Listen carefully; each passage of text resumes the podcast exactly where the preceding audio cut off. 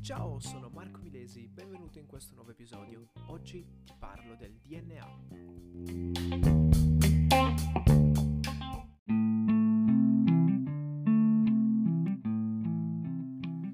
Oggi quindi si parla del DNA. Partiamo quindi eh, vedendo la prima forma di DNA che venne riconosciuta, ovvero la nucleina, che fu chiamata così da Friedrich Miescher, ovvero un medico eh, svizzero che appunto scoprì questa nuova sostanza, la nucleina. Eh, successivamente Griffith scoprì che una sostanza contenuta nelle cellule batteriche morte trasformava geneticamente altre cellule vive e chiamò questa sostanza fattore di trasformazione. Successivamente, grazie alla cristallografia a raggi X, si determinò la forma del DNA, ovvero la famosa forma ad elica.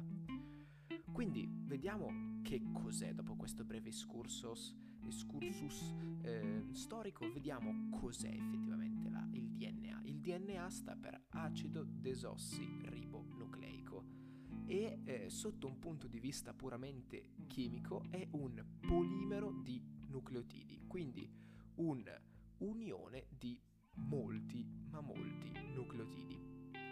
A loro volta questi nucleotidi sono composti da una molecola di zucchero ribosio, un gruppo fosfato e una base azotata.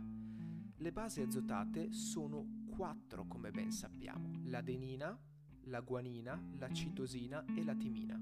In particolare l'adenina si indica con la lettera A maiuscola e fa parte delle purine. La guanina fa parte anche lei delle purine e si indica con la lettera G maiuscola. La citosina si indica con la lettera C maiuscola e fa parte delle pirimidine e la timina che si indica con la T maiuscola fa parte anche lei delle pirimidine. Il fisico Crick e il genetista Watson, eh, quando fecero i loro studi sul DNA, disponevano di determinate informazioni di partenza eh, per poi formulare quello che venne riconosciuto come il modello di struttura di DNA, che fu proprio sviluppato e pensato da Crick e Watson. Quindi vediamo le informazioni di cui disponevano all'inizio dei loro esperimenti. Loro disponevano dei risultati della cristallografia, avevamo detto a raggi X, che mostravano che la molecola di DNA era a tutti gli effetti a forma di elica.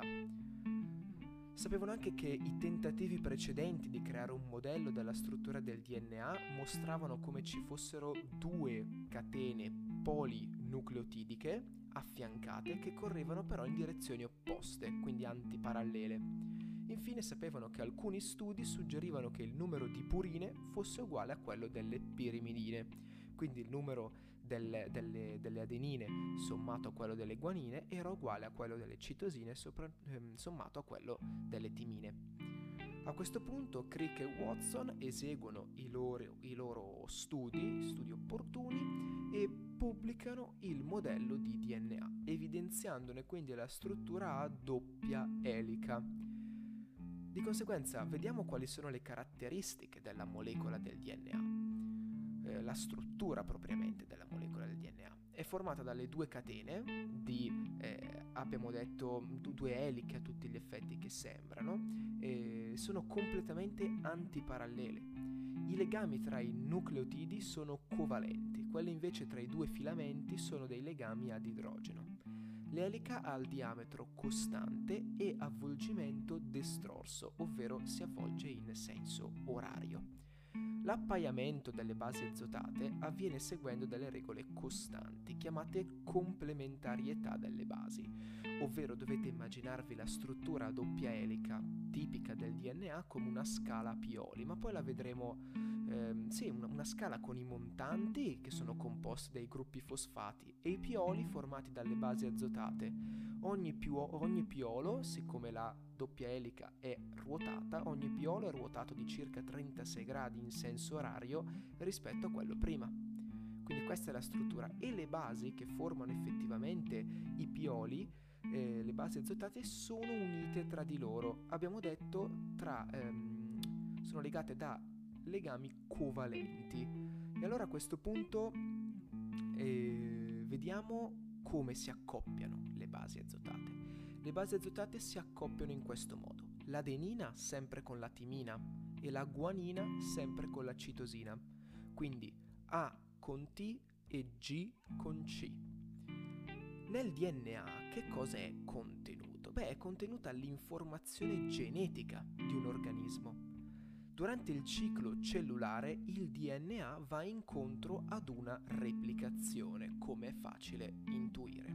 Vediamo quindi questa replicazione, che alla fine è l'ultimo argomento di oggi, perché quando si parla di DNA si parla di struttura e di replicazione.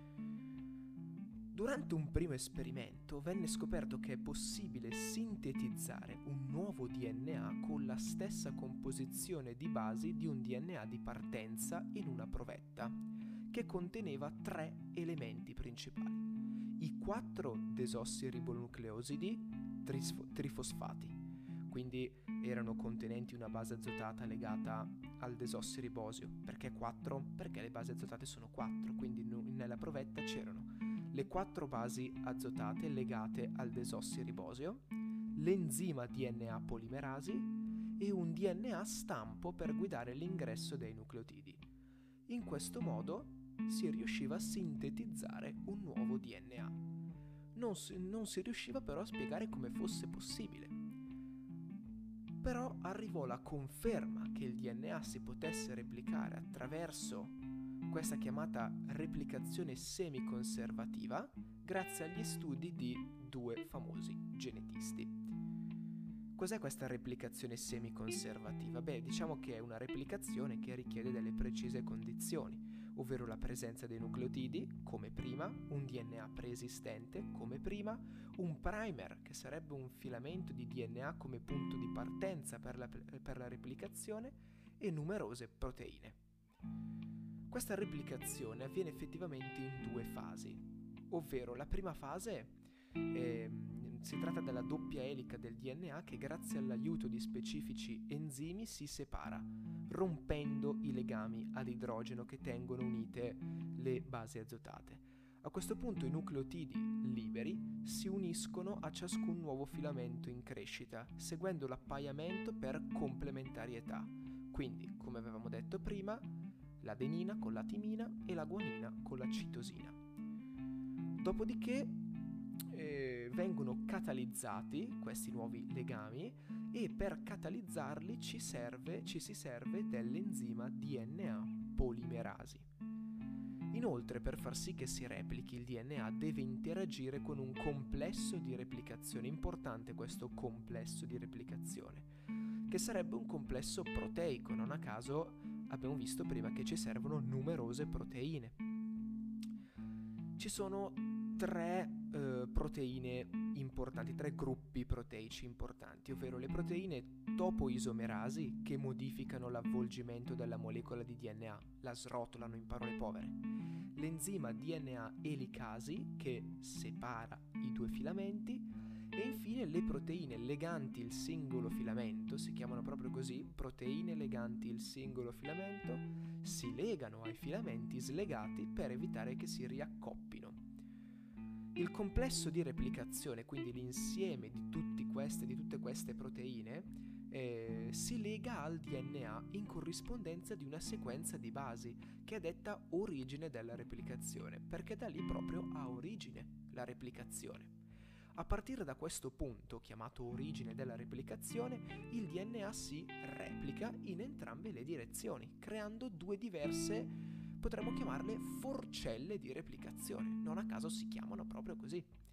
Durante la divisione nelle due forcelle di replicazione, questo complesso di replicazione sta fermo, mentre il DNA si muove come se si infilasse all'interno di questo complesso, come un filamento singolo. A questo punto entrano in, entrano in gioco gli enzimi appartenenti alla classe delle DNA polimerasi, che sono proteine. Possiedono due caratteristiche importanti le proteine appartenenti alla DNA polimerasi, ovvero la prima caratteristica è il fatto che non riescono ad iniziare un nuovo filamento dal nulla. E per questo hanno bisogno del cosiddetto primer, un breve filamento singolo di RNA che viene sintetizzato nucleotide dopo nucleotide da un altro enzima chiamato primasi. Seconda caratteristica, lavorano in una sola direzione e questo è il motivo per cui procedendo in due direzioni eh, la sintesi ne crea una più veloce, un filamento più veloce dove la sintesi procede a ritmo continuo e un filamento invece lento dove la sintesi procede in modo lento e a ritroso. E il motivo per cui eh, le DNA polimerasi lavorano in una sola direzione, eh, più che il motivo, una conseguenza di questa cosa è anche proprio la creazione delle due forcelle di replicazione.